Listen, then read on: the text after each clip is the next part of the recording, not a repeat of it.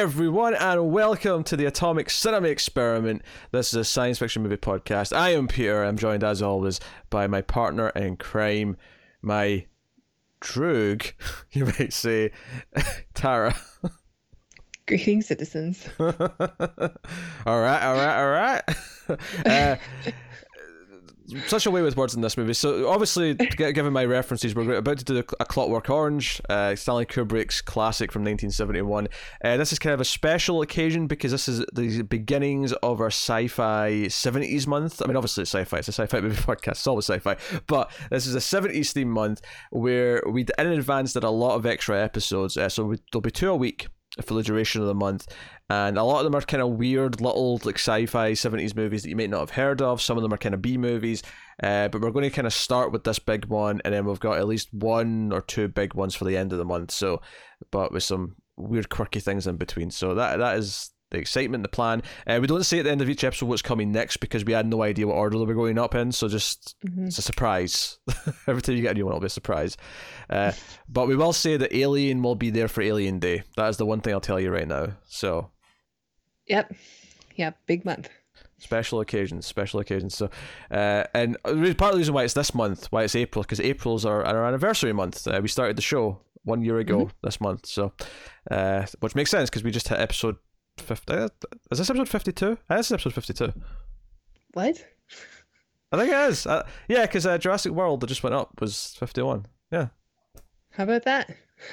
Whoa. We did it. Yeah, full year. All right, so uh, we'll start spoiler free for Clockwork Orange, and we'll give you give you warning before we get spoilers. Uh, I will warn you there will be discussion on mature themes and topics uh, mm-hmm. in this film, so brace yourself. Uh, but this movie is about a, a Rascal feels a bit too jovial, but uh, Alex, played by Malcolm McDowell, in this kind of not too distant dystopian future of the time. Although there's so many things in this this movie that, as I was watching it this time, like whenever he says like the word stereo, and I'm like, man, that that's so dated to hear someone call it a stereo. Like, I mean, obviously it's of its time, but the fact that it's maybe in the future, I'm like, that's just such a dated word. It's ambiguous on when it's supposed to be. Oh yeah, sure. It's definitely like an old feature though. Yeah. Yeah, because yeah, because I mean, sometimes we'll we'll praise like movies and stuff for predicting things, and one of the th- like I, I I don't want to be too harsh on it for it, but I was kind of thinking like no one predicted like cell phones of some kind in this. I know Star Trek already was out. They had communicators. Yeah, I don't know. I guess it's just weird in hindsight looking back at this sort of stuff. But anyway, so he has got a, a little gang uh, of four, including himself, and they kill, they rape, they do all these awful things, and eventually he is captured and put into an experimental rehabilitation system, uh, which raises a lot of themes of free will and well rehabilitation and all these things. Um, and, and one of the this is probably the first time I've watched this since I watched all of Black Mirror. So I was really like, like you know what, the uh, episode White Bear is like heavily inspired by this. Like White that episode of Black Mirror does not exist without this, uh, without this movie. So, or without the book at least. Yeah, yeah. But I didn't even think about it. But you're right. Yeah, yeah that's the one with the uh the woman who's being like tortured. Yes. Okay where yes. everyone like seems to be mocking her and she's uh, like in a lot of peril. As obviously the difference is, is that in that episode, I won't say what it is, but there's, there's like a twist of to who she really is by the end of the episode. Right. Whereas in this movie, we know who Alex is the entire time, and we're we're kind of along for the ride. So yeah, so that is that is the gist of it. So Tara, having watched this again, because obviously we'd both seen this before, mm-hmm. uh, at least a couple of times. So uh, how did you feel uh, watching this again? Still really like it. It's a great movie. It's a uh, I don't know if I want to say it's a masterpiece yes yet, but um, if it's not, then it's pretty close. Like it's a really well made movie. It's Kubrick, you know, so it looks great. The writing's great. The themes are clear, and the uh, the world is really cool. It is like a not too distant future from 1971, which obviously doesn't line up anymore, but it's still like I love that old future style. Um, it's it's so violent and perverse, and our main character, like he he's he's the worst of it, you know. Like he he's doing he's excelling in this world of violence because he is so violent, and you can't help but kind of you know, sympathize with him, even though he gives you no reason to, because he's so charismatic and he's just such. It's such a great performance from Malcolm McDowell, and maybe one of the best of all time. Like, he he's really made for this role. It's great. It's a great movie. Yeah, I mean, there's really there's definitely elements of like uh, like are are they this way just because the the the society that they're in, the state that they're in. Yeah, Uh, I think that there's a lot of nature versus nurture Yeah. themes in this movie. Yeah, there's a lot. sure. There's a lot going on. We're going to get into. Uh, I like the movie a lot as well. It's one of those things where I think I saw it the first time I was too young to kind of really appreciate or get what was going on. I was probably far too young to be watching it the first time I saw it as well, uh, given the the content. Yeah, content. well, when you're young and you're like, oh, I like movies, I'll watch all the movies that everyone says I'm supposed to see, and you watch this one, you're like, hmm. it is very like it's still Kubrick, you know. It's weird Kubrick too, so you have to be in the right place for it. Yeah, I mean, Kubrick has this thing though where he's, he's very entrancing. As soon as as soon as I start one of his movies, it, it kind of just like draws me in because he's so bold with his visuals. He's so, and this movie's no yeah. different. uh, that main theme plays, and it just you know goes to a shot of Alex and his his guys in the milk bar, and it just kind of the camera pulls back very slowly as he narrates, uh, and yeah, everything. it, it should be very ridiculous what you're looking at, but it's it's so captivating because the imagery is just so it's so strong, it's powerful. You know, it's like you're, studying it like a work of art. Like, what am I looking at here? What is this trying to tell me? Because oh, I think Kubrick was a photographer it's very symmetrical. There's a lot of his composition in this is very symmetrical, and a lot of it's very kind of in your face, uh, very stark at times, uh, and it, but it's not afraid to get kind of wacky at, at key moments when it needs to be. Um, but there's a lot. Of, there's a lot of themes in here. There's, there's the themes of power, uh, themes of uh, uh, masculinity, and like there's a lot of penis.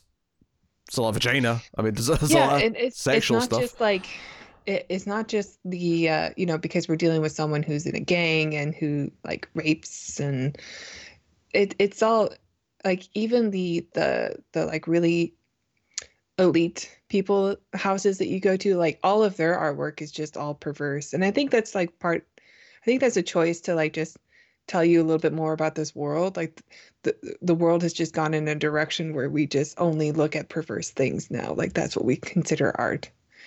Yeah, I mean, if you if, if you're looking at it in context, I, I think in terms of the movie's themes, though, it's more about uh, the idea of power and the idea of penis representing power. Uh, to to put it in a, a really blunt way, uh, and there's like there's examples to that throughout the, the movie about how like he tries to assert himself as the most powerful. Uh, there's there's two separate scenes in this movie where someone grabs someone else's dick, and and neither time is it like a, a sexual moment. It's a, it's a way of saying, "Hey, I can be in charge here because I just grabbed your junk." Uh, you know, I, I'm above you because I did this. Um, so there's a lot of that going on. Um, and I, I laughed because at one point you accidentally said yes at the end of a sentence, and you actually meant to say yet, as you just misspoke. But there's a lot of that in this movie where they'll say something, go yes at the end of it. Like this, so it's, it's, the dialogue is very unique. It's like a mix of like you know English slang. There's a little bit of Russian in there, and then there's a lot of waxing lyrically, but it, it flows very well. He's a, he's a very well spoken little shithead, uh, and which feels very true to life as well. I feel like you get a lot of. I mean, maybe not a lot, but there's everyone that knows that wise ass, right? Everyone went to school with a wise ass like that who would always talk back and would always be quick to like say something really witty in return. You know, it would just get them into more trouble. Um, and it really feels like he embodies that again, turned up to eleven Mhm. but there's a lot of that going on in there as well. So yeah, the visuals are so stark and kind of everything. Every scene is memorable the way it's shot. Every scene has these very distinct compositions and harsh colors uh, wh- where appropriate, and then different colors for different parts of the movie, of course. Uh, like Kubrick is a way of being so like unsubtle but at the same time it feels like you're still having to really dive in to really think about what the movie's doing despite the fact that it's really in your face with a lot of what it's doing. You know there's there's there's giant you know phallic statues in the background that are then used as a weapon. Um even though I, I I know it's something really weird but that's actually like halfway through the scene where I'm like wait it's the wrong way around like this like the it's art the, to, to put it to, put it, to explain it simply, the testicles are on the, the wrong side, like they're the, the, the top.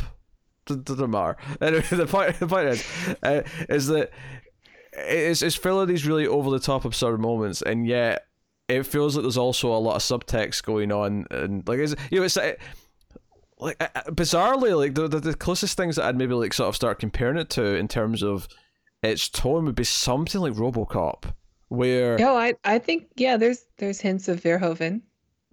well, it's not a way around. It's more Verhoeven was hints of Kubrick in his work because he was first, but yeah, Well, of course, but Yeah. like, yeah, I mean, I think there's just that, you know, um, that satire that Verhoeven was so good at in RoboCop, and I'll say for for Starship Troopers too.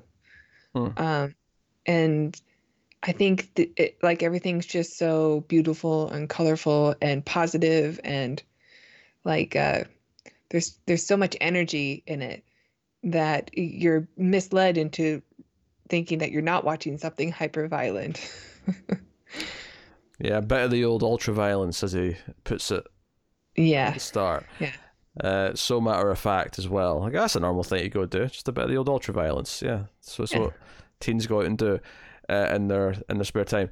Uh, so yeah, the the movie like it's it's so hard to kind of like sit down and critique Kubrick. Like I can sit down and analyze and we can talk about why things work and themes and all that. But it's really hard to sit down and just say if it's good or not because like of course it's good. It's Stanley Kubrick. Like, like Yeah, like every every movie that you watch of his feels like just such a gift. I don't know, like uh, it's stupid to say, but like even when I was a kid and you know, you watch horror movies and you're into like the will the person die or whatever. But then you watch The Shining and you're like this movie is not really scary, but it, you can't take your eyes off it and the imagery is all there and you know, you watch it and you know it's special. I felt that about watching uh, 2001 when I was a kid too. Like even though I didn't really know exactly what the message of the movie is, like I still I loved that movie when I was a kid because there's just something about it where you know you're watching something special, and I think you know a lot of directors hope to be, you know, an eighth of what Kubrick was, and there's a reason like his I- haven't seen a bad Kubrick movie yet. I haven't seen a lot of his early stuff. The earliest one is probably Paths of Glory, but that's a masterpiece too. Like that's such a great movie about war and a side of war that you don't see, and it was so innovative in the way it was shot, and uh, yeah, yeah, and I I can gush about Kubrick. He's definitely up there on the top of a very short list. I feel there's very few film fans who wouldn't gush about Kubrick. I'd like, Yeah. th- th- There's, there's, it's, it's hard to imagine someone who goes, you know, Kubrick's a bit too, whatever for me. I, I can't, I can't get into his films. Like, I don't know who's saying that, but I mean, I'm sure someone does. Yeah, I mean they are very art house, but they I mean not all of them, but uh, this one is and it, there's something still very approachable about it. Like it's friendly art house Mm. cinema. friendly. I mean, I, I would say uh, to with the exception of the graphic stuff, maybe. But I, I feel like the because I mean that's I mean let's not forget this movie was banned in multiple countries for decades. Uh, There's a lot of content. depiction. Yeah, there's just a lot of depictions of rape and and there's a lot of rape. It's a very rapey movie. yeah, I mean that, no, that, that's the key thing. Is that it's, it's not murder. No one cares about murder in movies. like, but you know, to the to the point where there was a crime like soon after the movie that the you know Kubrick was getting harassed for, so he actually asked Warner Bros to ban it in the UK. Like he requested it, and it wasn't until he died that the movie became available again. So. You know, that, that was such a, a weird thing. So people were importing the American DVD so they could watch a Clockwork Orange. It's almost like people take the wrong messages from movies sometimes. Oh yeah, obviously. Yeah, that it's it's it's a lack of Joker understanding. fans. Fight Club fans. I was I was going to go there, but uh, Tara's uh, going for Boondock. Saints fans. Actually, that movie's just garbage. I haven't don't- seen Boondock Saints. I can't comment, but yeah. Uh, so yeah, yeah, yeah. See if Clockwork Orange came out today, but you'd probably have idiots like idolizing Alex and be like, "Oh, he's so free spirited. This is what he wants." So like, Yeah. he's awful. Don't don't take lessons from him. I mean, there's a reason he's the leader, but there's a reason he's the leader in this world that's depicted here because he's he's he's very prone to violence. Yeah, and, and what does he do when his leadership is challenged? He immediately acts out in anger and like puts them in their place and says, "No, I'm leader." Mhm. You know, it was the way back to it was normal, right? Right? Right? Like, Mhm. right, right, right. A bit of the ultra van. I can't do the voice, but he's he's so it's such a thick accent he's got in this. Um, Yeah, apparently that's his real accent because everyone else in his his little group were um, Cockney accents, or I, I think, or maybe that was from the book. I don't know. I just read it in trivia because I don't really know accents. If it's not Arnold Schwarzenegger, I don't know where you're from. Um, the uh, but the I, I read that the that he decided to go with his his actual accent for the for the role just so he seemed different from the rest of the gang. That makes sense. That makes sense. Um, so I, yeah, he's he's good. I actually I looked up a couple, couple of things as well, uh, just because I was curious, and apparently there was an extra chapter added uh, to the book, and this was before the movie because the writer was kind of annoyed that the extra chapter wasn't in the movie or wasn't adapted in the movie, but he didn't blame Mhm. Kubrick because it hadn't been released in the US with the extra chapter yet. So he didn't blame Kubrick for it, but he was he was pissed at this extra chapter. To be honest though, actually like hearing what the extra chapter was, I don't I'm glad it's not in the movie because I think it would completely like wouldn't work for me. We'll, we can talk about what it is when we get into spoilers and Mm. we talk about the, how the movie ends and what, what Well, the new thinking- ending would be. I was looking over the trivia and it said that the original first cut of the movie was like four hours long. Not a big surprise there. But then his assistant like burned all the unused footage, so we'll never get that four hour cut. it's gone forever. I can respect that. I can respect not wanting him not wanting multiple Hey, cuts. this is this is the work that he wanted to see, us to see. This is his director's cut, you know.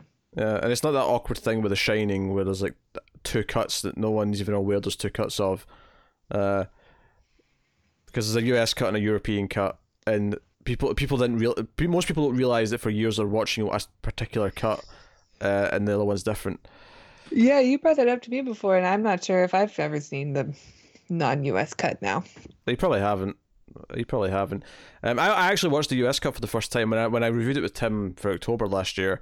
I intentionally watched the US cut because I wanted to see the differences, and uh, the, for the most part, I didn't amount to much. There was only one- there was one little moment with like zo- well, not zombies, like like with like corpses in a scene that I thought was like goofy, and I was I was glad that wasn't in the other cut. But the rest of the stuff that was added was yeah was solid.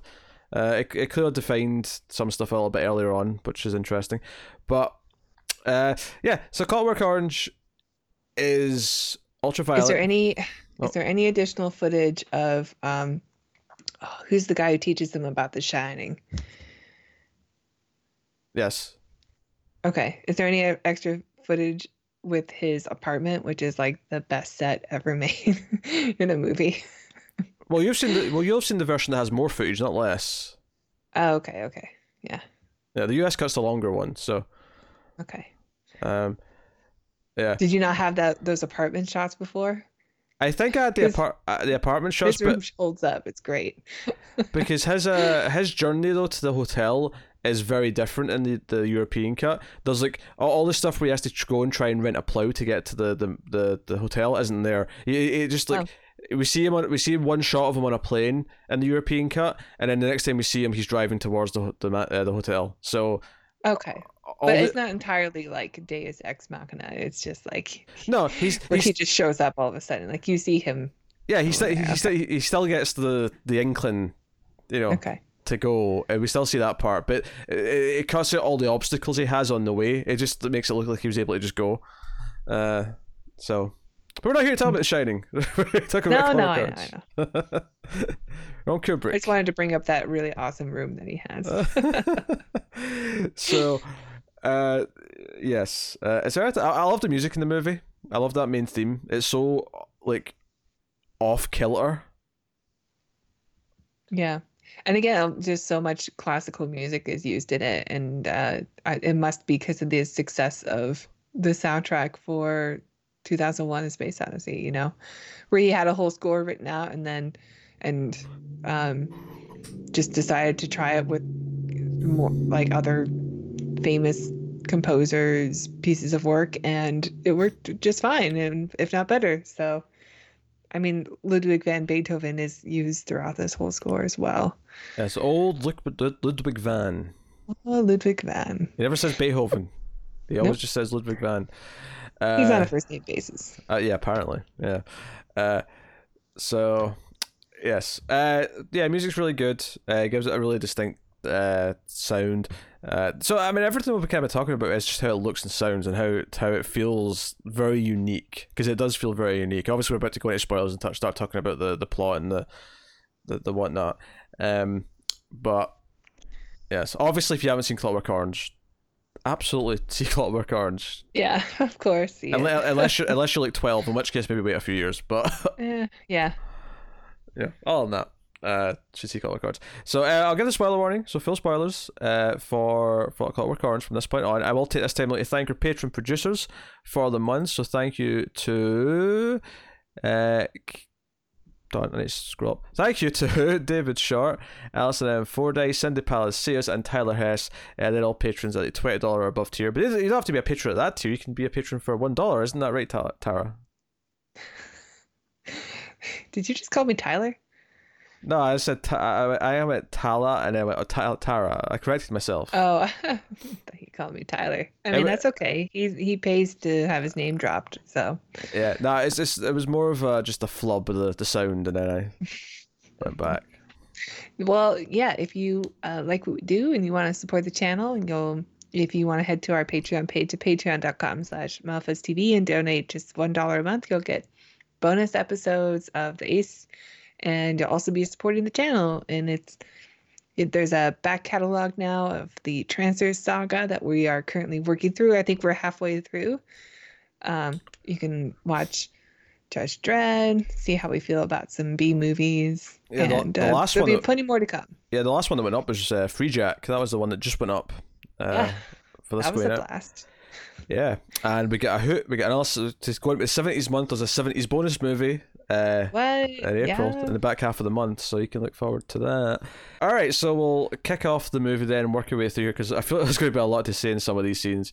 Because uh, the opening is him in the the milk bar and just sort of the intentions of the night. He's waxing lyrically. And essentially, him and his group have a sequence of events here where they go through a few things. Uh, and you know, if you weren't really sure exactly, like, you know, are these good guys or are they like truly evil? Because the first thing they do is we get that, that beautiful shot of them coming down the tunnel with the mm-hmm. with the mm-hmm. shadows on, on the on the, the ground in front of them, and they beat a homeless man up, and it's like, okay, these are assholes. This is awful, and but I, I feel like the start of the next scene almost like wants to lull you into the idea of the okay, maybe they're not that bad though, because this this other gang are about to rape a woman, right? They're ripping their, their clothes off, uh, and it's very uncomfortable. And then you know, Alex and his his droogs show up, and it's like, oh, are they going to? But he, doesn't care. He's it's, it's almost like a, a movie that we're going to talk about uh, that we've recorded already for seventies month, uh, with a boy and his dog. There's, there's yeah. a scene at the start of that which kind of has a similar thing almost, where it reveals what the main character's like through what he chooses.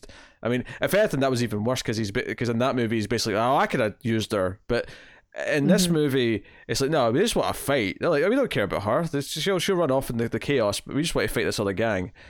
Uh, so yeah, it's, it's, such a cool set piece too. Like just do it in like an abandoned theater. I don't yeah. know. Like he's so there's so many like wide shots where it's just still for a long time, and then it's like everything is beautiful despite the the violence and you know depictions of rape that's going on the screen but like the it's it's just it's such a beautiful set piece and everything it looks like it's been abandoned like there's just mattresses everywhere and uh it doesn't look dirty but it looks just like no one's been there for a long time but I think it's worth talking about the fact that with this scene, it's a very kind of over the top fight scene with these like four guys, these four guys, and they're breaking things over each other's backs, and they're you know they're smashing chairs yeah. over each other. It's very. It seems to be a lot of there's there, there's more than one gang like this too that we're you know that oh, that's oh, sure. in this world. Like just these young kids just form groups of four. But the, the, the just point, go around doing violence all the time. But the point I was getting to though, they're having this over the top fight scene, breaking stuff over each other And I think it's interesting like how kind of absurdly theatrical it is, and where is it taking place? It's taking place in a mm. theater. I think that's a very intentional choice to show that mm. for them this is just entertainment. Them them going Yeah. to have this fight with this other gang is just their night's amusement.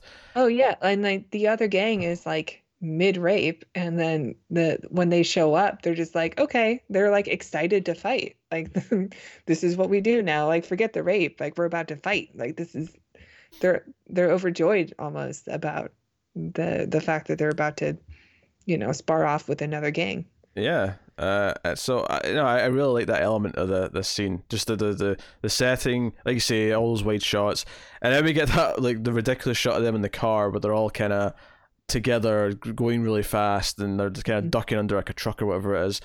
Uh, but again, it's just it's so maniacal. It's so they're just l- having the time of their lives, don't care about anything Mhm. in the world, and they don't Oh, yeah. care about anything around them. They're it's just, everything that we hate about teenagers, but it's like all amplified to, Mhm. you know, the extreme end.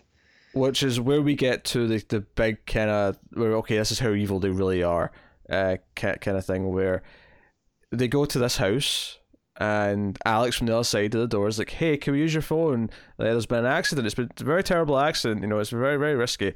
And it's you know this this writer, uh, Mr. Alexander, and his wife.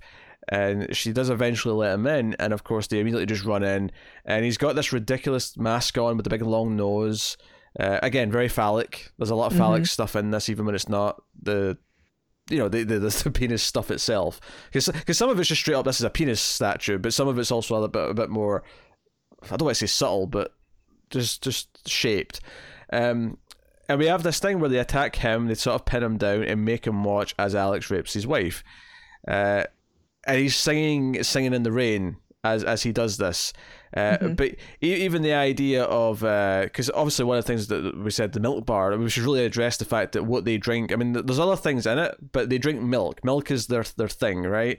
And the milk actually comes out of like a like a like a teat, like dispense, like, you know, the the pump. Yeah, it's it's a very like uh, it's a statue of a of a woman who's in this like very sexual pose. But like the yeah, the milk comes out of her tits. her teats. Her teats. She's not a cow. Yeah. Uh, I, it's it's just it's, it's just the idea of milking into a glass. Like I feel like it becomes a teat in that context.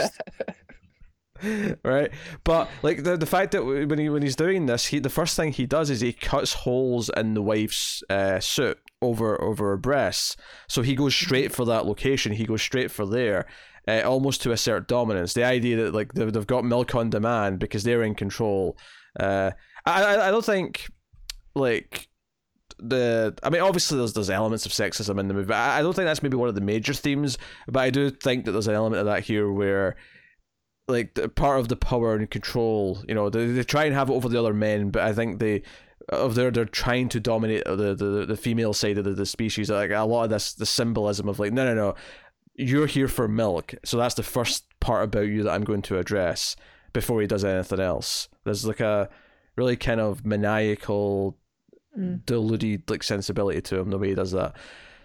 So yeah, so all, all this stuff um goes on and he he goes home and it's weird because well, he goes for a drink first, right? And he talks about how there's like the rich and high society are sitting there and uh and he he kind of pauses because he's kind of making fun of them, but then between tracks, between the jukebox tracks, one of the women who's in this group starts singing, and he talks about how beautiful it was and how how much he likes it, and it introduces this element to the movie where the one thing that we can relate to, the one thing that makes him kind of a normal human, is how much he loves music. That is the one Yeah. thing that's not weird or, or depraved about him is that he loves music. Yeah. Um, and we see more examples of that as it goes on. But I think it's really interesting how it introduces that, where it's the one thing where he stops being a little shit about the people he's talking about and just almost bonds without even talking to them. Just but the way he narrates about them, it feels he talk, talks about them differently because of that moment, because of the music. Yeah, he goes almost like catatonic and uh, doesn't, you know, he gets mad and basically in a, a little bit of a fight. Well, he it, it turns into an incident that gets worse, that has consequences, Hmm. where he basically just hits his, what does he call him? The brood? No, Oh, the droog. the droogs. Yeah. Yeah, Yeah, he, has one of his droogs. yeah it's the chubby one, yeah, and Yeah. Yeah, because he, he's Uh, always picking on Because him. Because he was interrupting the song. Yeah. Uh, yeah, he's always picking on him. Uh, So as he goes home, and we see he lives with his parents. Because I think up until this point in the movie, uh, like you'd be forgiven for not realizing these are teenagers. You know, you, you I mean, there may be a, a quick line about it, but to be honest, it feels like I mean, these could just be like twenty-two year olds, like, and the, the actors probably are. Like, I mean, that's Yeah, I think they're older, but Yeah. I think I think Alex is supposed to be like 14 or something. he is in the book. He's not in the movie. Okay. And well, he's still living at home, and he's probably I don't know if they even have high school, but They, they, they, they he's high school age. No, they mentioned that he's supposed to be in school. They mentioned that in the movie. Uh, but the uh, no, they specifically aged him up to seventeen or eighteen. You know, vaguely without saying exactly which he was, just because it was going to be too disturbing to have a fourteen-year-old doing this. Yeah. Uh, so, uh, I, that's a fine choice. I, Find out more of our thoughts when uh, we review the other movie, what a boy and his dog. What is Dog. Yeah. He's not maybe fourteen in that, is he? You don't think so? I think he was. I think they even said he was 14. All right, I didn't look fourteen. Uh, Sixteen, I'd buy. I, don't know if I'd buy fourteen though. Mm, yeah. But eh, so uh, we see him go home, and he goes to his bedroom. He's got big speakers, so he, he again he loves his music. He's got a pet snake, uh, and then I think that the because there's a lot of religious imagery the more we go throughout the movie, and I think uh, that's you know the snake, you know, Garden of Eden, the temptation, you know, that there's obvious uh, stuff to sort of bring in there. Yeah, plus he's, you know, depicted as such an evil guy and yeah, uh, snakes are terrifying and why would you ever want to have one as a pet unless you were evil? exactly, serpent, blah blah blah. Usual thing, but he, he- it, it's funny. The the one thing that I can almost relate to with Alex is when his mom tries to make him up for school, and he's like, "Oh, I'm not feeling very. well. I should sleep it off because if I don't get my sleep, I'll I'll be even worse later." Like I'm like, okay. I mean, admittedly, this wasn't 17, 18 year old me. This was more like 12 year old me trying to get out of school, not. Oh yeah. I think I might be sick. yeah. I should go to school. My my throat's all scratchy. yeah. Um, and he gets up, and one of the uh, probably, the, I mean, it's weird to say this is the first weird scene because obviously the scenes before this are really shocking and how like uh, how sort of gleeful they are in their violence and whatnot. But the uh, pro- but weird just on of his own case though is when this this guy comes to see him, it's like he's uh. Uh, I don't know what his exact role was, like guidance counselor, maybe. Uh, I don't know. I almost got the impression that he was like their lawyer, like their family attorney or something. Because doesn't he kind of represent him when he gets arrested later? He shows up. I don't know if it's representation. I, I feel like I almost feel like he's been in trouble before, and this is like he's like I don't want to say parole officer, but like his uh Yeah, but his parents also seem surprised. Like they don't know what he does at night. And That's they true. think that Uh, they seem to be surprised by the fact that their son is, you know, a juvenile delinquent. willfully they're willfully ignorant. They, they don't want to know. That could be it too. Yeah. Yeah. I, he is, you know, very much just just a nice boy when he's with his parents. because he, he gets up and he's he's in his like tighty whities, right? And he walks past this room and there's just a guy. This guy's just sitting in the bed in like his parents' room or whatever it is. And he sort of like leans against Alex leans against the door and he's like, "All right, all right, what are you doing here then?" And this guy, he speaks to him like he's a like he's grooming him, right? Mhm. The way he leans in and goes, "You'll be a good boy, yes." Like I'm like, There's a there's a mild sense of perversion. yeah. Um, well, I mean, obviously, which is only multiplied by a thousand when he grabs his cock. Uh, He doesn't grab it, he like slams it. Like it it's it's like a it's um, it's an like aggressive. it really seems like it hurt. Yeah, it's, it's an aggressive grab. Yes, he, he grabs it. And this is kind of what I was talking about earlier, where he's doing this to assert his dominance to say, I'm in charge, you do what I say, and you have to. And, you know, Alex kind of like sort of shrugs, you know, sort of brushes him off, and sort of, you know, but like.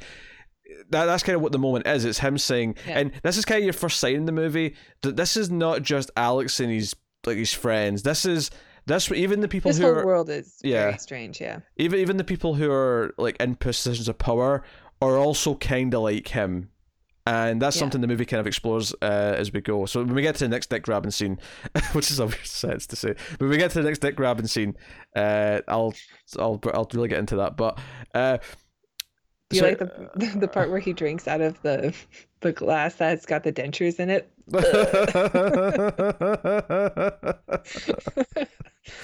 Why would they just pick up a random glass that's in? The, I don't know. It was a weird bit of comedy.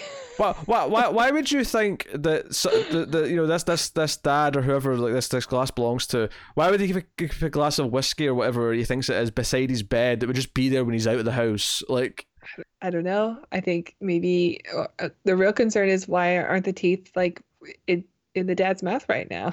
maybe he's got two sets. Maybe he alternates. Mm, maybe, yeah. Yeah, and if not, who did it belong to? Yeah. Mm. Well, it's definitely his parents, like, cause his his his mom's wigs were all lined up on the back window. Yeah, that's actually one of those weird little sci-fi elements. Is that her hair's like purple or something? it's like blue or purple in different scenes. Well, every every female has like a wig or just really crazy colored hair. Mm. Yeah. So he doesn't go to school obviously because he's a little truant. He uh he goes to the the this is again one of those things where it's doing future, but the way he talks about the or he looks at the charts, the top ten and stuff. I'm like, this is so ancient. like you know, people don't really talk about music this way anymore. But he's looking at music and he runs into these two uh, girls about his age or maybe slightly older, but not not by much, and we see how suave he is, I guess, because he just kind of like leans in and so they've both got these lollipops, right? Uh, Mhm. and one is very like phallic shaped, right? It's, it's, uh, uh, almost Uh. the- al- al- almost to the point where it's like, was this just a cock club? Because you get those things Yes, where, uh, It's like a party.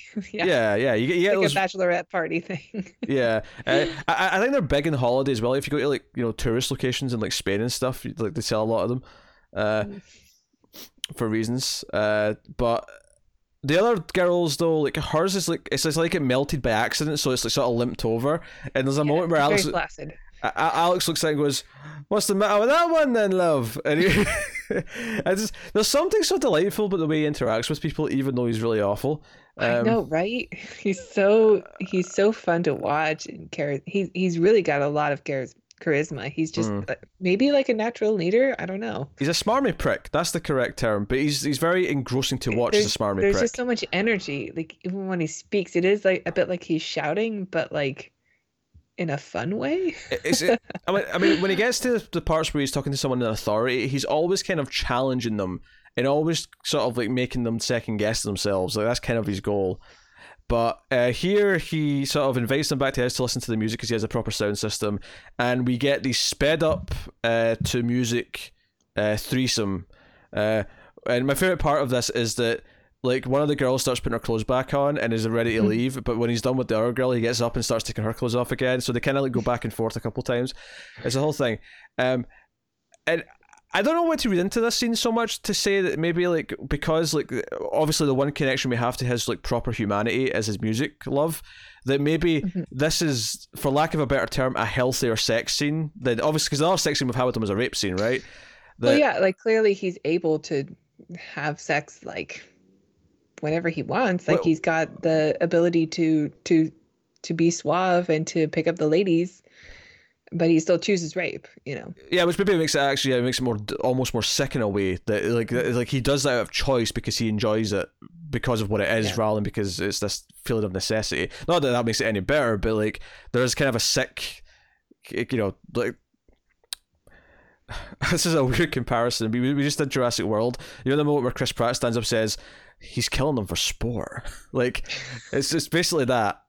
He's the Indominus Rex. He's the Indominus Rex, yeah. Uh, it's a weird comparison to make, but it came out of my head. Uh, so, so he does that, and he gets comes down after his his his day of. Uh, uh, love making is a really weird thing to call it in this context, but he comes down after his, his long hard day of sex, and his friends are all hanging about, and they're, they're there with like a an ultimatum, like the the the, the was it Georgie? Is the one who's kind of like uh, yeah Georgie. He's the one who's kind of essentially sticking up for the, the chubbier guy and he's like look you know we've got a plan and we don't want you picking on him anymore. And he's like oh we've, we've thought about this have we? All right let's hear more about this plan. And in his narration the entire time because this, this is the famous moment where there's slow motion walking like down by the water and he's like you know i had my my leadership like questioned or whatever and obviously that's not what he says literally he, he phrases it in a you know wacky. I, I almost wish I had the script in front of me so I could just like say what he said because it's like so Yeah. so fun. But he's like just then I kenned what to do. And then he just in slow motion, like sort of swings. He's like he's like his cane or whatever he's walking with. Um, yeah. but one of my one of my favorite little details in the costume in here, actually, uh, just the, like his regular white suit that he has, is that he's got like an eyeball on his sleeve, and I thought that was interesting because obviously a heart on your sleeve is an expression, and I thought it was interesting that he's got an eyeball there instead. Hmm. Just think about it. Maybe there's something they're trying to say that I'm not getting, but like he's always I did notice the eyeball. Like it was just just a scene, just a hint of something grotesque yeah. Well, his clean white suit. I don't Oh, know. Well, obviously the famous scene with the eyes comes later with the, the videos and the conditioning, but I was wondering if uh like your heart on your sleeve obviously means that you're open to like being hurt because you you put yourself out there, you put your emotions kind of on on show. I wonder if this is kind of a subversion of that where it's like he's always like watching like he, he kind of hides it who he is to everyone but it's kind of like he's also being blatant with it and it's kind of there. It's out there. There's no holding Hmm. back. I don't know. Uh someone someone can analyze that better than i can probably but uh it's there. But yeah it's a wonderful shot. Uh i love how there's like there's multiple shots in this scene as i'm, of him getting into the water and i'm like man kubrick you were a dick to this actor. You made him do this like four to five times at least. Yeah, definitely. and which would Yeah, be he fine was uh he was not known for like a small amount of takes. Yeah, which would be totally fine, except for the fact that he has to be completely dry every time they do it to begin with. So, like, the amount of time it would have taken to like get him out, give him a new set of clothes, dry him off, like Yeah. a lot of effort. That's all I'm saying. It's a lot of effort. Uh, but so we cut to him, and he hears about this this heist they want to do, this uh, fitness farm, this the, the cat lady. Uh, but this is the scene that I was quoting earlier, where he's like, "Oh, so we're all back to normal then, right as rain, right, right, right," and Mhm. everyone says right one by one. Uh, but of course, it's building up to a betrayal, right? Uh, so they go to this cat lady, and this is where this weird thing. It cuts to the cat lady, right, and she's doing like her aerobics or whatever, and there's cats around, and I'm I'm looking at it, and it took me, and I've seen this before, but it's been a while, so I've forgotten about this. So it, I was sitting there for like thirty seconds before I, I started to notice the paintings on the wall, and they're all these like like absurdly erotic paintings of like people with their legs open and like all these like uh, they're, they're a little abstract, Yeah. but they're It's it's all very pornographic and Yeah. it's not it, it it's like it's an art style that maybe could pass as like you know modern art but it's also very it's not very tasteful art you know it, it is still you know the that famous quote where you know i don't know the, the line between art and porn or i can't explain it but i know it when i see it.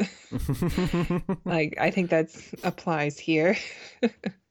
But I, I think again like we brought up earlier i think this just amplifies what uh, this future is. Like everybody is extreme and including people who we see who are not part of a violent gang but even everyday stuff like art is become hyper violent or like even the pornographic images are not it's not like nice porn.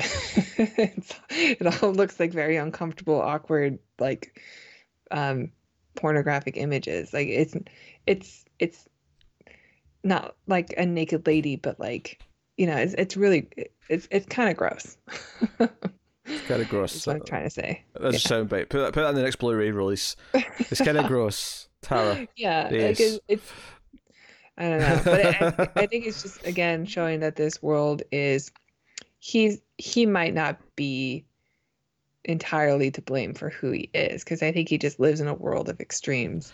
Well, yeah, I mean, uh, to going back again about the penis being the power or representing his power, like, and not just in a sexual way, like, everything he does is kind of like, if it's not about his sexual desires, it's about his libido and, like, sort of showing his dominance. And, you know, what, what Yeah. do men do when they're, like, measuring sticks? That that- that basically, you know, everything's a metaphor for penises, right? Uh, so the fact that he actually grabs this penis stick, because he tries his trick from before, he tries to pull the, I need to use the phone. And because of what he says sounds similar to the, this other story, which apparently was in the papers, and she like calls the police. Like he comes in and he finds this big, this you know, this this phallic statue, and Interestingly, the woman tries to defend herself with a statue of Beethoven. I thought that was a really interesting touch. Yeah. like she, like it's, it's this giant that on this watch too. Yeah, it's a giant penis statue that he's holding versus a small Beethoven statue, and it's almost like she's defending herself with this one little part of his humanity that he actually has. I thought that was a really interesting visual uh, to to make that work. But uh, yeah, the the camera work here is absolutely over the top in a wonderful way. Where as he's driving the tip of the penis into her head. Uh, it's this. It's almost like a POV shot from the tip of the penis, like going right into her face, and she's like, "Ah!" like it, it's really absurdly over the top and just insane. So he actually kills her here. Um, he doesn't know he's I killed think she her. dies later. I think Yeah, he- it's in the hospital. I think she dies in the hospital. Yeah. Yeah. But when he he goes to open the door and let the other guys in because he had to sneak in, uh, one of them's waiting with a bottle of milk and he smashes it over his face. So again, we're using milk here as a symbolism uh, of using the the feminine substance, I suppose, for lack of a better word, uh, to to defeat him, kind of thing. There's, there's, there's again, there's a lot of male female sort of themes and imagery going on with a lot of this stuff. Uh, Mhm. so, so this is this is when we learn that the cops are kind of just as bad as he is, right? Because the cop that's interrogating him talks kind of like he does. He's kind of a thug, just like Alex is. He just happens Yeah. to be wearing a badge and happens to be on the, the side of the state. Uh, and, Yeah. this, and this is the second dick grabbing scene where uh, Alex grabs his dick to basically say, "You're not in charge, but you're not better than me. Like I can be in control of this moment anytime I want." Mhm. Like that's very much what he's doing, and it's very reminiscent of when the, the other guy did it to him, who does show up in this scene. Is that, oh, you've been a very naughty boy, haven't you, Yeah, Alex? doing yes. his, his usual spiel, yeah. but he seems excited by it. Enough, He just comes off so pervy.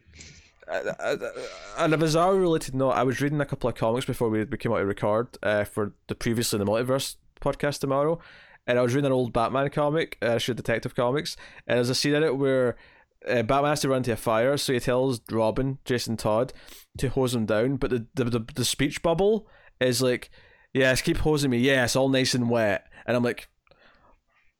Why, why does this sound like he's grooming a young boy? What, what, what's the, like, I'm almost expecting the next panel to be slower. Lower.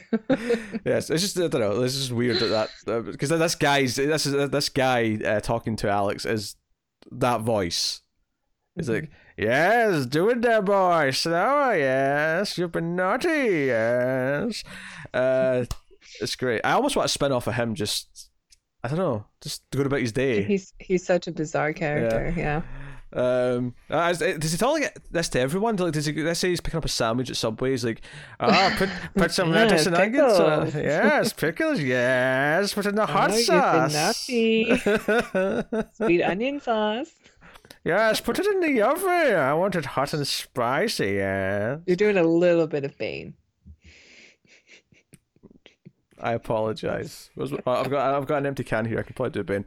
Uh, you think darkness is your ally? You merely adopted it. I was born in it, molded by it. All right, so. yes, my Bane voice is a million miles away from my pervy Clockwork Orange did voice. Okay, not a million miles away, but uh, so of course he's getting sent off to prison. Uh, and he's spat on, of course, as well at of this scene. And he goes to goes to prison, and I love the uh, the prison guard, like the head prison guard. He is the best. He's he's kind of a proto um uh the drill sergeant from from uh, Full Metal Jacket also, although that came much later. And I don't think uh I- I think I think I think he was a real drill sergeant. So, Mm. but yeah, I love him too. He's so just so loud, so I don't know, angry, uh, angry. But I think he's following a set of rules. You know, like this is just how things are done. This is very by the book. Yeah, well, it, it shows you kind of the hypocrisy of the state because uh, he's very different from every other character. But like, there is that moment though because they make him like stand behind the line, and he makes he says, you know, you say sir, kind of things. But my favorite line from him, absolutely, uh, no question, is when they make him strip in front of the table, and it's, it's Mhm. doing that thing where it's just hiding his dick and nothing else. Uh, Well, it's, it's it's really just hiding the tip. You see part of it, but like it's hiding the tip. Well, yeah, that's the thing. Like that, it's it's hidden, and then it's covered by a box. But then they take the box yeah, it's it's, it's almost like Kubrick would say, "You didn't think I was going to show you, did you?" That- Yeah. Here it is. Uh, it's definitely just surprise. Uh, but it's, it's when he's naked, with the the prison guard just sits out.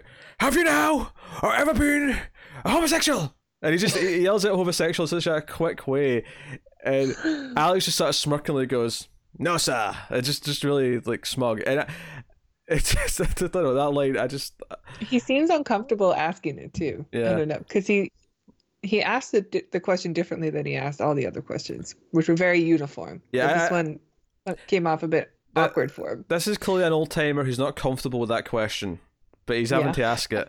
Uh, and you know, the very next scene because it, it, skips ahead a little bit, and he's like helping the, the, the prison like pastor, and there's, there's a couple of guys in, like in the in the pews who are kind of like making kissy faces at him because he's the Yeah. young new prisoner.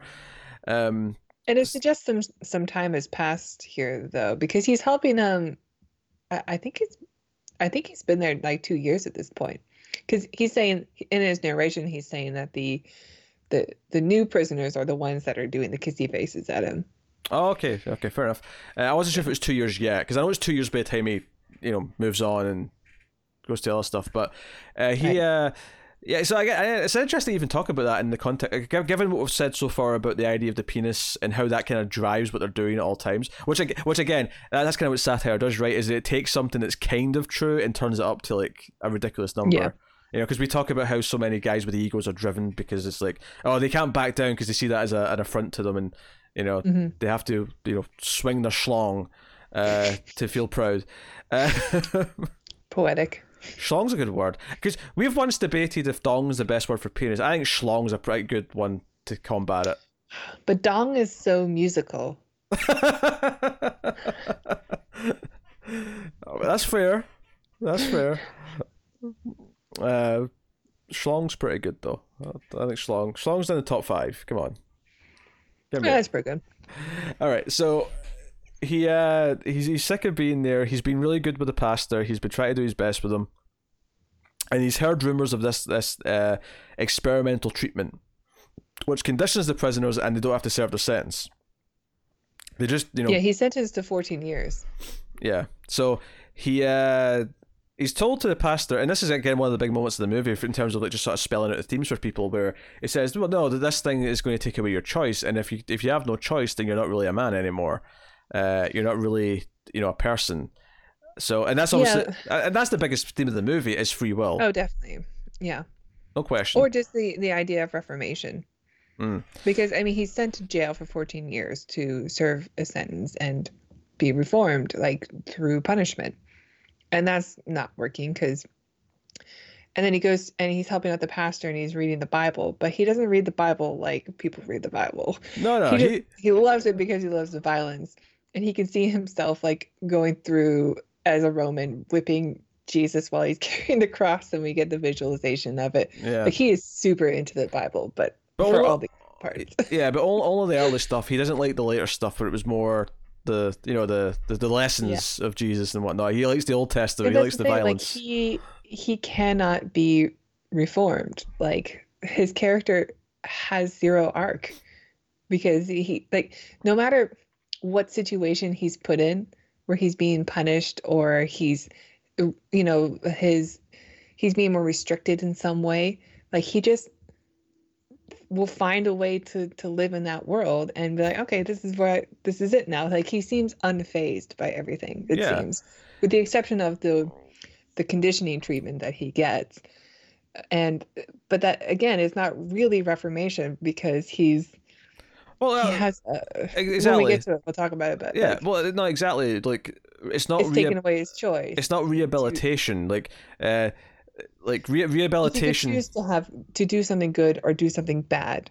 Like taking away the option to do the bad thing doesn't make you a good person. Like it No. just In fact, you can't do I, it. I have an It's not the excellent same thing. I have an excellent comparison here from the hit television show Buffy the Vampire Slayer, where Spike in season That four gets chipped. He gets a chip in his head that stops him from hurting any living thing. So he's still an evil vampire, but he can't hurt anything that's living. So and it, this this like actually is very reminiscent of it. And obviously that if anything, it's the other way around. But I just in the context of the idea that if Alex goes to do something that's bad, he gets this pain, this sickness. That's essentially what happens to Spike in season four onwards of Buffy. Is that he, he can't do anything without feeling this uh, this mind numbing pain in his head. So uh, fascinating. Really interesting. Uh, don't, don't, don't be sarcastic with me. Wow. And Sounds start, like a really good show. yeah, Joe's a really good show. Shows where people don't eat on the show. That's a really good show. Did you just do that in defiance? How dare you? How? I've been so offended in all my life. Hmm. All right, so basically he kind of pulls a fast one because this chancellor's coming around to like sort of select a prisoner for this new experimental program, and he speaks out to get noticed, and the guy's like, "Yep, I'll take him." And they send him to this thing, and he's given drugs, and he's put in front of in a chair. Of course, the famous shot of him with the, the eyes wide open and the things all open his eyes. And mm-hmm. he's not allowed to shut his eyes. And he's showing basically the sort of things that he's done. We see people beating up a homeless man. We see people uh, raping someone, and then it gets even more extreme. We see like you know the Holocaust, and we see footage of all these horrible things. And he's not allowed to not not look at it. And he's also been injected with something. Yes, there's, there's there's drugs to go along with this, yeah. Um, so they're doing this experimental conditioning, and what's interesting about it is that through accident, it just so happens that uh, uh, Beethoven's Ninth Symphony is playing over some of the footage, and it kind of makes that that song have the same reaction as the violence does. Where if he hears that music again, he will also react in pain. And I think it's interesting that he's it's that, that's kind of the, almost the only real punishment for him is that one Yeah. of the songs that he loves he can no longer listen to because it's been taken away from him. Right. And it, it is still like he still can't like it is effective. Like he's not able to choose Mhm. violence after this. But yeah, he's also not able to have the one thing that made him like slightly like a human. Yeah, a normal person. Yeah, that, that that's the paradox of And it. he and and he like Uh, like you know it's uncomfortable and he wants the images to stop but when the music comes on and he realizes what he's listening to he begs he begs and he and he starts lying and he says i've been cured. You should let me go. Like this this is good. Like I- i'll never do violence again but you know because that's the one like you said the one punishment that really is and that, that's that's the- why this title. That's, this is why the title is the title, right? Is the whole idea that they take him and they take away the one thing that makes him human uh, with everything else that they're trying to make him stop doing is that because the whole point of the title is that it looks like an organic thing. An orange is an organic, real thing, but it's been programmed to work like a mechanical thing. Hence the title, A Clockwork Orange. Uh, not gonna lie, I looked it up because I had watched this movie a few times, and then I finally went, I wonder what a Clockwork Orange means. Uh, but it makes sense though when you think about his character, right? The idea that they've yeah, programmed he's him been to, programmed. to yeah. act a way that's not in his nature, and therefore he's the Clockwork Orange. Uh, so it's it's a really smart title in that sense. But uh, the uh, so he gets out, but they- they have this like demonstration first where. They have him in front of this little group, including the prison guard, and I, I, I did like that the prison guard was kind of like smirking a little bit when he was in pain. I was like, yeah, Yeah. this is great. Except when the the naked beautiful woman steps out, his reaction is so funny. He's like, oh, oh, oh, no, no, no, no, no. It's just No, uh, he, he has like just this this like staring with his jaw on the floor when she comes out. right. Obviously, the one guy who's against all this is the priest, the, the pastor. He he's like audibly Yeah, against this. Well, he obviously would know. He spends his life studying good versus evil. Like he, he, he knows the the whole idea of of people ch- how important it is for someone to choose to be good and not be forced to be good. But we see a demonstration where someone comes out and belittles him, uh, insults him. Alex just keeps you know trying to get out of it, but the guy like you know hits him and then makes him like his shoe twice, in fact. Uh, and then, but again, what I liked about this is that it, it kind of went through the stages. Like, okay, because the order of things we saw, we saw him beat up a homeless man, and we saw him in a fight with people, and we saw him rape someone. And it, it skips the homeless man in this case, I think. But it, like after this, it goes to the again. We have this this topless woman comes out, and the camera angle here is like so perfect. Like he he's literally in a fetal position as she mm-hmm. walks towards him. He is as little as he could possibly be.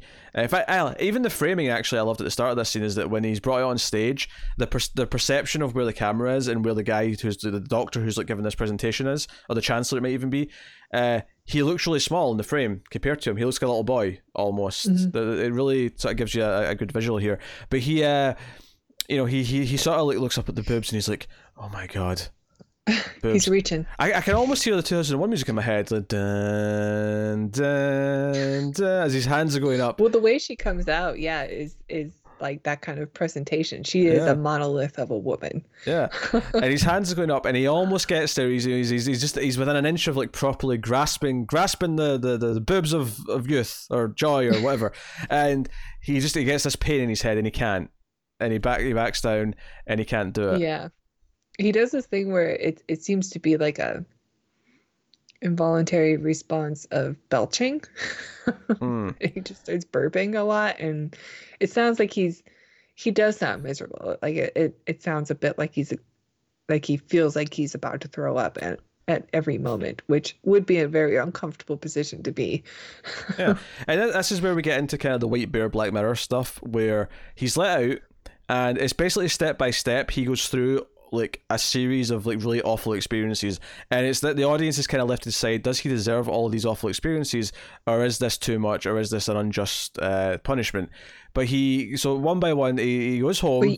Yeah he can't defend himself. Yeah but he goes home and he basically sees his mum and dad, and he says hello to both of them. And there's this like guy sitting on the couch, and it's not addressed for a long time. And then eventually, just leads to his dad was like, uh, "Dad, there seems to be a gentleman uh, sitting sitting there." And then they explain, "Well, we had to rent out your room, son. You understand?" And like he, you know, it would be fair to Joe to kick him out. He's paid rent for next month already. Mm-hmm. You know, he, like, they, they really like lay it on thick. So he, he's lost his parents. He's lost his parents. He's lost his home uh, and it's you know it's this this this punishment of uh, kind of like extreme degrees, and then he goes outside. He runs into a homeless person. He gives the homeless person some money. He's nice to him, but then the homeless guy recognizes him. He's like, "Oh, you're the guy who beat me up," and all the homeless people start beating him up. So, and mm-hmm. this is even the order of the way things happen. It's uh, the homeless person and the sort of revenge for that, and then it's his friends because he he stumbles into two police officers, and who is it? But two of his droogs. It's the two yeah, that betrayed I him. I think it's also like saying a lot about um, just the how the police system of this time and maybe even today attracts mm-hmm. what kind of people are attracted to that sort of profession. Well, yeah, it, where you can be in power and you can you know cause violence without too many questions. Yeah, it goes back to what I said earlier about the the cop that was interrogating him being just like yeah. Alex. You know. It's, yeah, it's like oh, of course like these people would be drawn to being cops and also the cops would hire these types of people yeah i'm not saying all policemen are bad i i respect the blue yeah but they, they take him out to a place in the middle of nowhere they dunk his head in water uh, they beat him up they don't i mean they like his head's underwater for a long time i don't know if you were thinking this when you were watching this scene but like do you think he had a way to breathe while they're shooting the scene, or did he really hold his breath that long? Because it's all done in one take, it's uninterrupted, and it's a long time that his head's underwater. Uh, maybe maybe there was like a little respirator or something. I, mean, I, don't, I don't know it's 19 they shot this in like 1970 so i'm not sure like, what where respirator technology was at that point. Uh, maybe there was like a little gas or air i guess a gas tank you know a little oxygen tank inside with a little breather. Yeah but when, you would see bubbles right? I didn't see True. bubbles. Yeah maybe he's just holding maybe his breath he really hold his breath that long like yeah I'm, I'm sure if he felt like he was drowning, he would just like maybe there was like a, like a way to like tap one of their shoes or something. Then they would like, okay, he's he's not he's, he's struggling here. yeah. Uh, but I don't know. I was very impressed by how long the scene went on. It's it's this point where you're like, he's going to run into his victims next. He has to. Like it has to be like the you know the the, the, the house he went to before, and of course we find out that the, the wife of course died uh, because she was too traumatized from the events.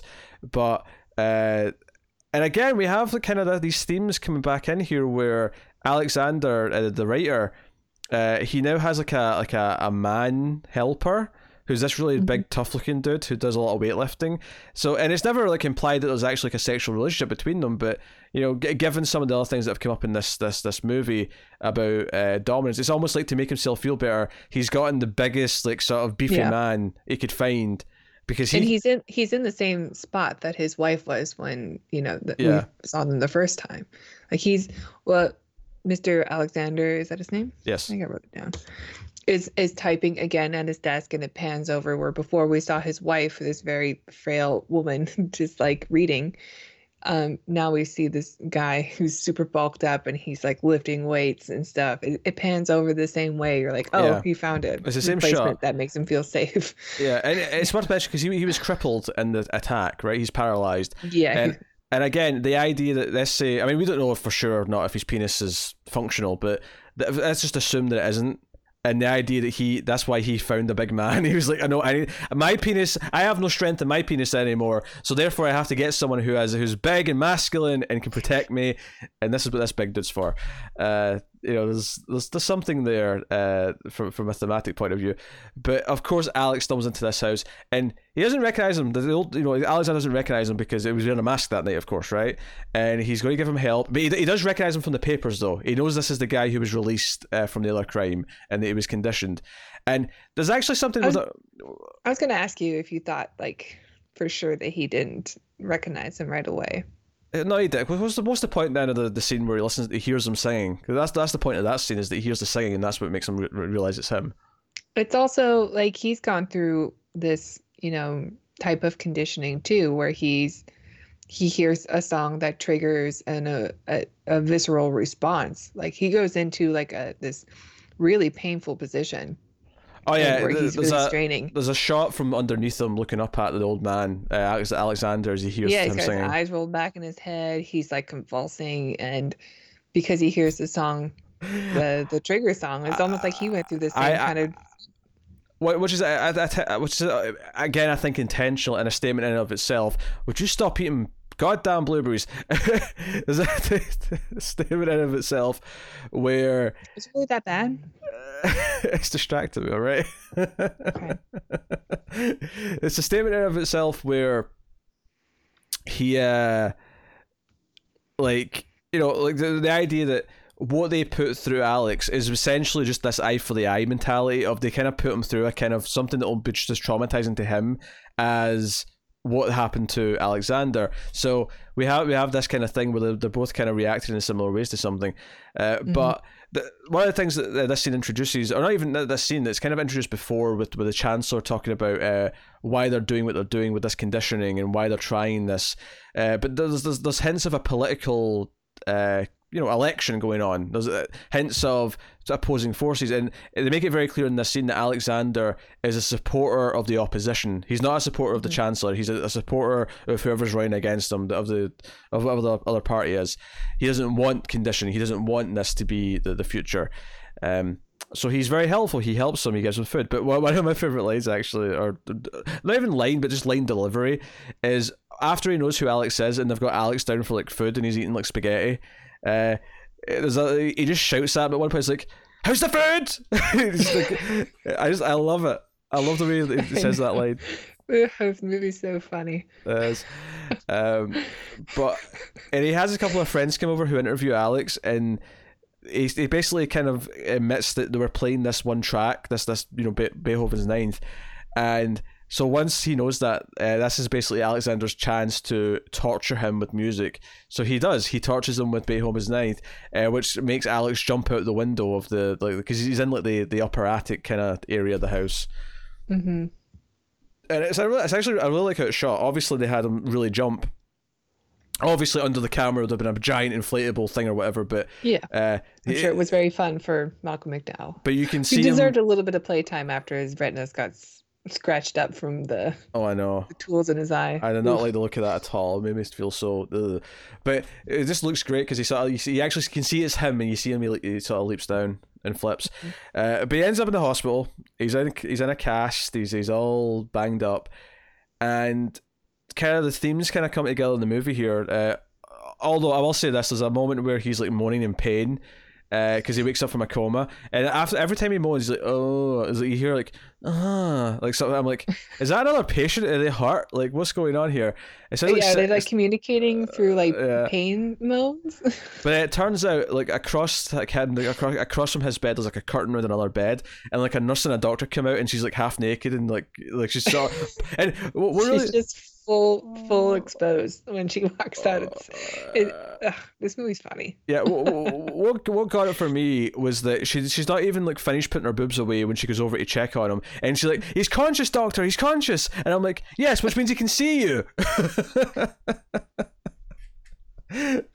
maybe maybe button up your shirt before you go over to check on him. Just just a thought. Uh, but I, I guess they feel guilty because they're kind of being negligent that this is this is Kubrick's version. You know how like Friday the Thirteenth, like uh, the you know, Mrs. Voorhees is really mad because the, the councils were having sex when they were supposed to be looking after the kids. This is this is Kubrick's demented version of that. The nurse and the doctor were having sex when they're supposed to be looking after the patients. Yeah, but I think it's also just another way of showing how like nobody in this this dystopian future is all that good. sure, yeah even the doctors and stuff like are just constantly distracted by perversion and it's it's um yeah like yeah, everybody's yeah, giving into um, the things that we're supposed to restrain from yeah well the, the, the, the point is is that everyone is driven by their libido. That's yeah. every, everyone's just driven by that and there's no filters. Everyone's just given into it.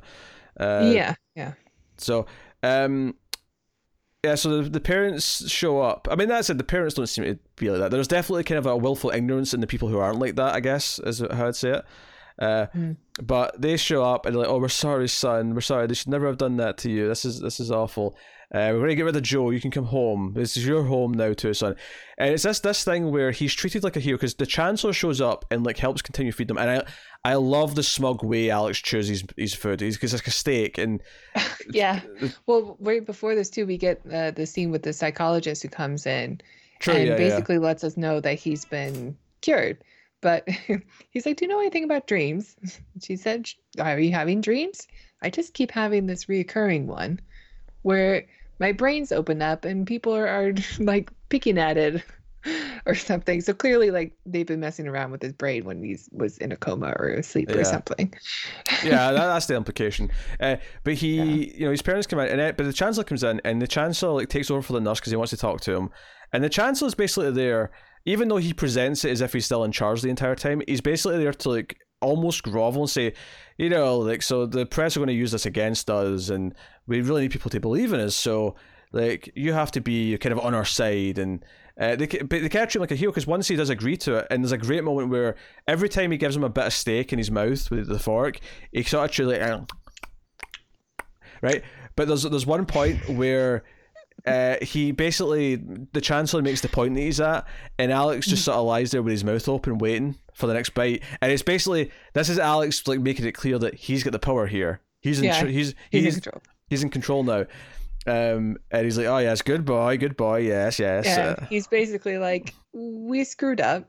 Um, you know, we had the best intentions. We wanted to heal you. We wanted to make you better, but uh, you know, we screwed up. And there's a lot of people who have political interests who can use mm-hmm. your story against us. But we're your friends, so we're gonna give you a job. Make sure you're well protected." And you'll never have to be worry about anything again. And they, they bring in speakers, and the, the, the press come in and start taking photos of him. He's treated like a superhero. He's treated like he's he's now, and it's, it's so funny because yeah, basically what this is is that he's now going to work for the state and the state are basically going to put him to use for for the whip the person that he is.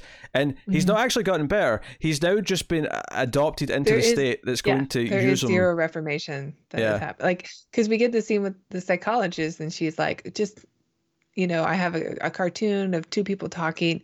Just tell me what they're saying and he immediately goes back to like violence and mm-hmm. yeah show me your boobs kind of dialogue yeah so he you know he sits there and he's he's soaking this in and they're going to use him uh, basically, you know, instead of punishing him, it's like no, no, we can use your skills because your skills are useful. You just have to channel it through like what we want you to do. Um, so there's obviously the hypocrisy, the idea that everyone's just as bad as him, and the the final Mm-hmm. part of the movie is him saying, you know, he's having this like dream sequence where he's like he's with like a naked woman, they're kind of in a field, uh, and there's like surrounded by like rows of people, and it's in slow motion, and he says, It's like a period piece too. Like Yeah. everyone's dressed up in Victorian era and, and they're like applauding him. yeah, it's this idea that now he'll be applauded for what he does rather than be treated like a criminal, and he, you know, basically says he's, you know, like cured at the end. He implies it, and it, it cuts to the the credits. He's cured because he's back to who he was. yeah, exactly. beginning of the movie. Yeah, he's, he's he's back to being who he's supposed to be.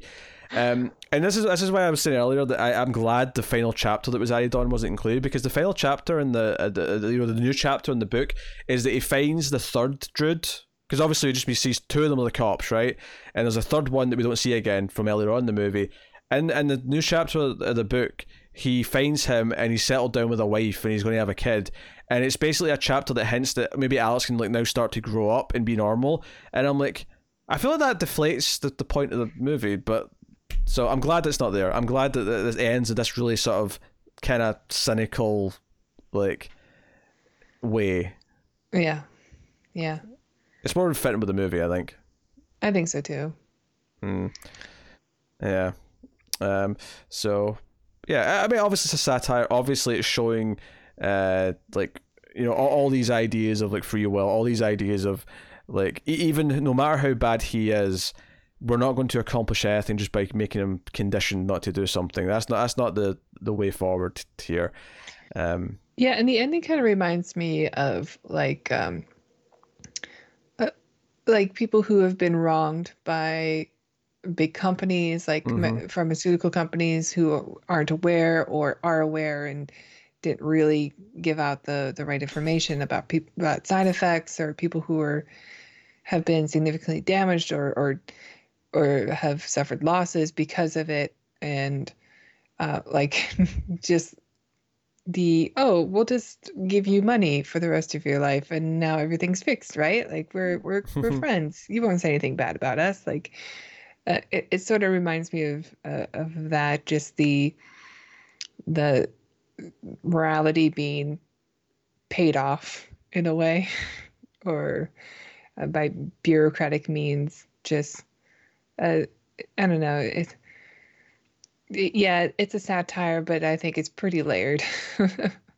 Oh sure. Don't there's Yeah. anything about being a satire that feels unlayered. I guess. like. no uh, yeah i think there's there's a ton going on in this movie. It's it's so smart and so funny and just a, a gorgeous movie to look at. And i think the lead performance by malcolm mcdowell is i think maybe the best that we've watched so far on the show. He's so perfect for it you know? He's so like punk rock but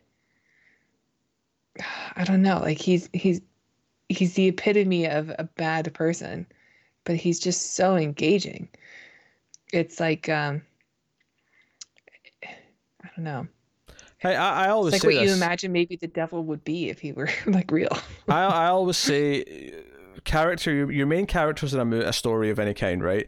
They can be one of two things that will make it work. They can be likable, or they can be interesting, or of course they can be both. But they don't need to be both. They just need to be one or the other. One Mhm. one of those will do. Uh, so you don't have to be likable. It, it can just be interesting, and he is. He's captivating to watch. Uh, Mhm. and and all the, the awful ways that he is. So, uh, like the, the movie works very well. It's obviously uncomfortable in places when it gets a little bit darker early on. Most of the really rough stuff though is in the first like twenty minutes. It's the first 20, 30 minutes that have all of the uh, kind of the extreme stuff that is, is tougher to watch. Uh, but you know, it's talking about uh, social. Uh, you know, class systems. It's talking about how uh, the, the the government or the just society in general uh, kind of like makes people and uses them. Um, and just just the, the wider idea that okay, in this movie there's literally conditioning that happens, but it's a satire, right? So it's turned up to eleven. So I think maybe what it's more exploring is the idea that society itself in the real world, if that's what it's talking about, is kind of conditioned all of us to a point to be a certain thing, or, or at least wants us to be a certain thing, or act a certain way, or or whatever. Um, and it's it's not necessarily saying that we want a world without rules, that there shouldn't be rules, that there shouldn't be guidelines to follow, but it's poking at the question of like when is it too much? When is it too you know totalitarian. And so when when is it? And plus, when does it take away our choice? yes, You know, if if you have, um, if you have laws for good behavior, are you really a a good person? You know, just because you are you or are you just abiding by the laws? If you make everything a rule, then like I'm not. I it, it, it I'm just always on high alert that I'm going to be breaking a rule now, hmm. instead of just doing what I would have done, which was just try to do the right thing. I don't know. It's Well, it's, it's, it's, it's a fine line. There, there, is, there has to be a balance because some stuff has to be a rule because people are shitheads and don't follow them. Sure. Unless there's rules. Unless there's a locked in rule, they just won't do it because people are Sure. stubborn. Uh, uh, chancers uh, was the is the word I'd use. Like someone will always push the limits until it's like enforced. Um, so I can definitely see Mhm. both sides of that that that coin. But this is the thing. I think the, the point of the movie ultimately is to sort of pose these questions and start asking about them. I think yes, we do need rules. We do need some sort of structure. We do need these things in place. But we also need people to have the choice of actually being good. And I think in the real world, it's just a case by case thing. Some people, yes, maybe only not do bad things because. Uh, because there's a, a punishment side of like doing them, but Yes. To be like I would never murder somebody. yeah, but to because I value life. but to be optimistic, though, I actually think the vast majority of people who don't break the laws and don't break the rules, the serious ones at least, I don't think they only just don't do it because of the, the, the punishments. I, I, I find it hard to believe that if this say if murder was suddenly not a law, it was just a recommendation. I find that the majority of people would still follow it. like they Yeah. wouldn't want to do it.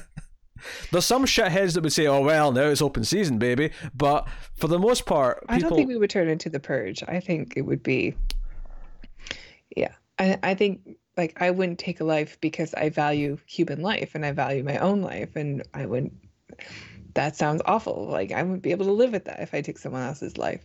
But you know, if but uh, and maybe there's some comfort in knowing that there are people out there who won't kill me because there's a law against it, but I think the majority of people are just good people and don't want to do that also for the same reason.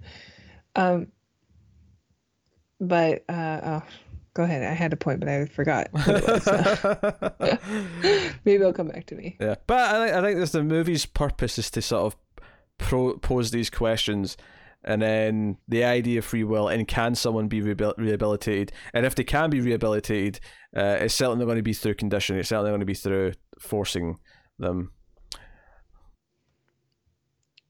There's Sorry, going, I'm still eating blueberries. there's going to be a new rule on this podcast about eating blueberries. Oh, come on. Let me choose not to. and and you've clearly demonstrated that you, you won't choose not to. It's only because they're right in front of me. Like, You're lucky they don't make a like they're not a loud thing to chew.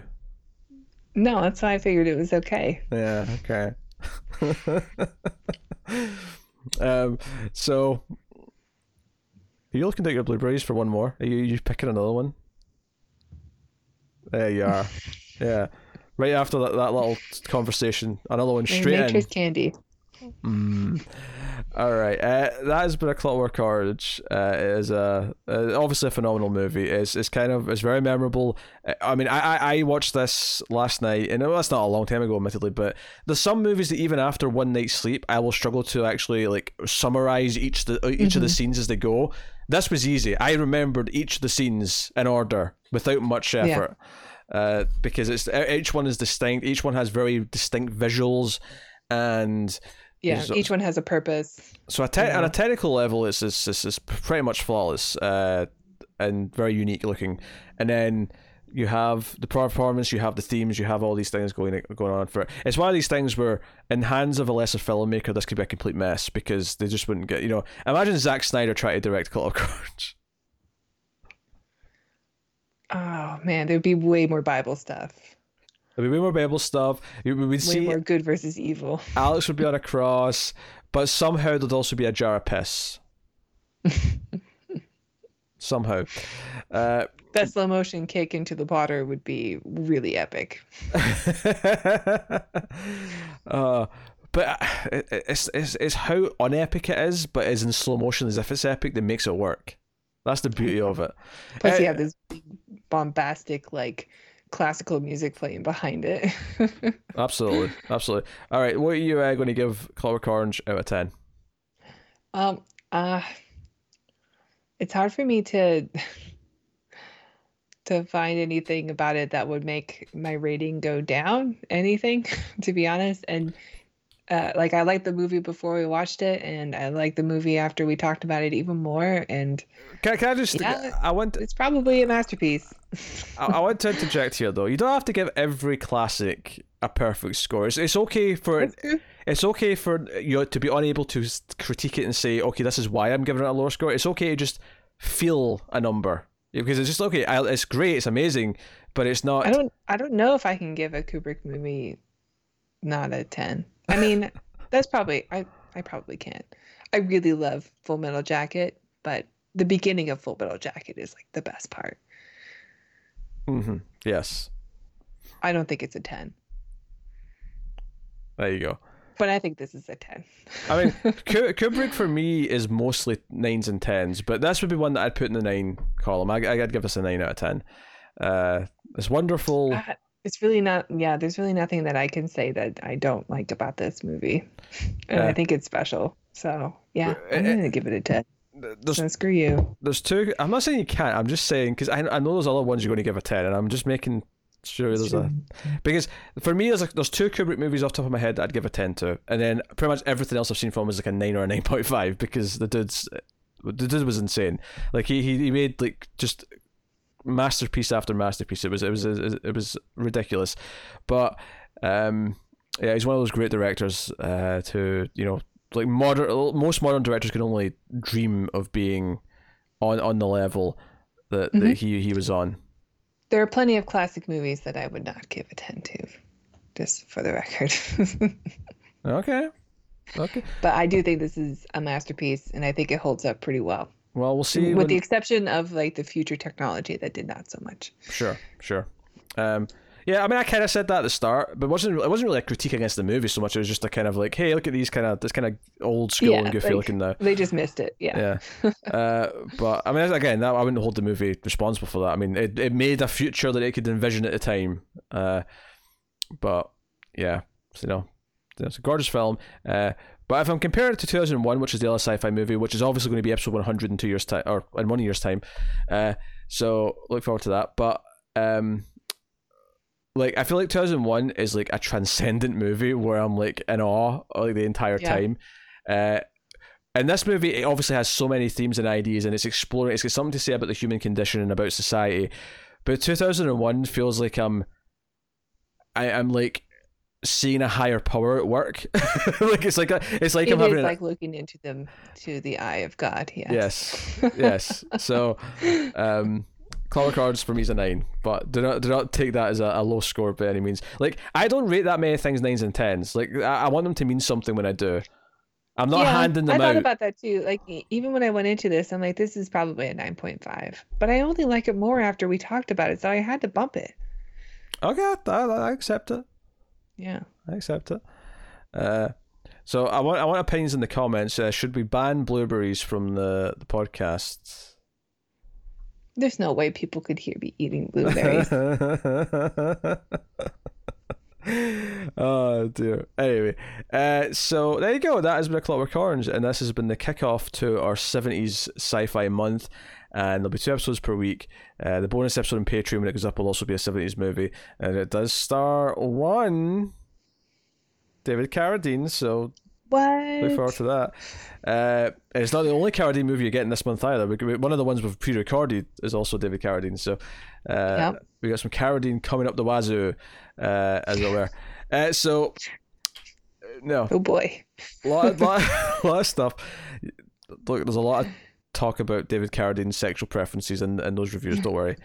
Uh, but so a lot of stuff coming. Uh, a lot, a lot of weird movies coming. Some more known ones.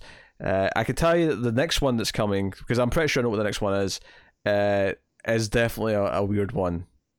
Uh, because the next one that you're getting is a little movie, which is, I mean, it's debatable how sci-fi it is, but it's definitely sci-fi. There's definitely aliens involved, but it's called God Told Me to, and you're oh, not, yeah. you're not prepared for that bad boy. That that was actually the one that started us recording because Tara said, "Oh, I watched this movie called God Told Me to," and I'm like, "I love that movie." We talk about God Told Me to, and then that yeah, was the start it of it. was bizarre. So, yeah, there we go. So, looking forward to all the 70s movies coming throughout the month. Uh, it's been a pleasure. You can also uh, check out earlier this week uh, the top 10 movies of 2019 went up, and Tara was on that with me and also Connor and Tim, uh, not Tim, sorry, Matt. And the four of us will give our top 10s for 2019. So check out that if you haven't as well. If you're looking for the audio version, that'll be in the 121 in Flux audio feed. Um, or it's on the YouTube channel, of course. But uh, yeah, uh, so check out Patreon, as we said earlier, patreon.com slash mildfuzztv if you want to support us. Like, subscribe, uh, rate the podcast on Apple Podcasts, give us five stars and a review. It helps more people find us that way. Uh, so you can do all that stuff. Tara, would you like to recommend any other content that we do? Well, uh, we just recorded the top 10 uh, movies of 2019, and it was my first time recording with Matt, and I he was pretty fun. So I think uh, maybe check out Comics from the Multiverse because see what that guy's like. I hear it's a good show. I don't I don't listen to it. I don't know if he did that intentionally, but that was really funny. He said that was the first time I recorded with Matt, and he seems pretty cool. And I'm like, it was also the first time you recorded with Connor, and you just notably didn't talk about him, which I think is really funny. So Connor's on so many things. Matt's only on one show, I think, right? pretty much, yeah. That's the odd and movie. like all the bonus wrestling stuff that shows up on the Patreon feed. that sounds like someone who's annoyed at all the notifications. Like, oh, it's just the wrestling talk. It's just, mm. yeah. All right. Well, uh, I was- only care if it's me. I know. What I did know. I say? so thank you very much for joining us. Uh, hopefully you have fun with uh, 70 Sci-Fi Month, uh, and because it kind of it's kind of a five week month. Like you know, like obviously the first and last ones aren't full weeks, but they're big enough that uh, it's basically ten episodes over five weeks. So uh, enjoy. Uh, enjoy the rest of the month. Uh, we will see you obviously for the next episode soon. Uh, and as far as our recording goes, there's still a couple, even though we've pre-recorded a lot. The next ones we're recording are a couple of the episodes you're getting in the second half of the month. So it's not like you're not. It's, not like we've recorded all the month's episodes already. Like there's still some that we're recording later. Uh, but yes, so thank you once again for watching or listening. We always appreciate it. Keep watching sci-fi movies, guys. And computer. That's salsa. I'm not prepared.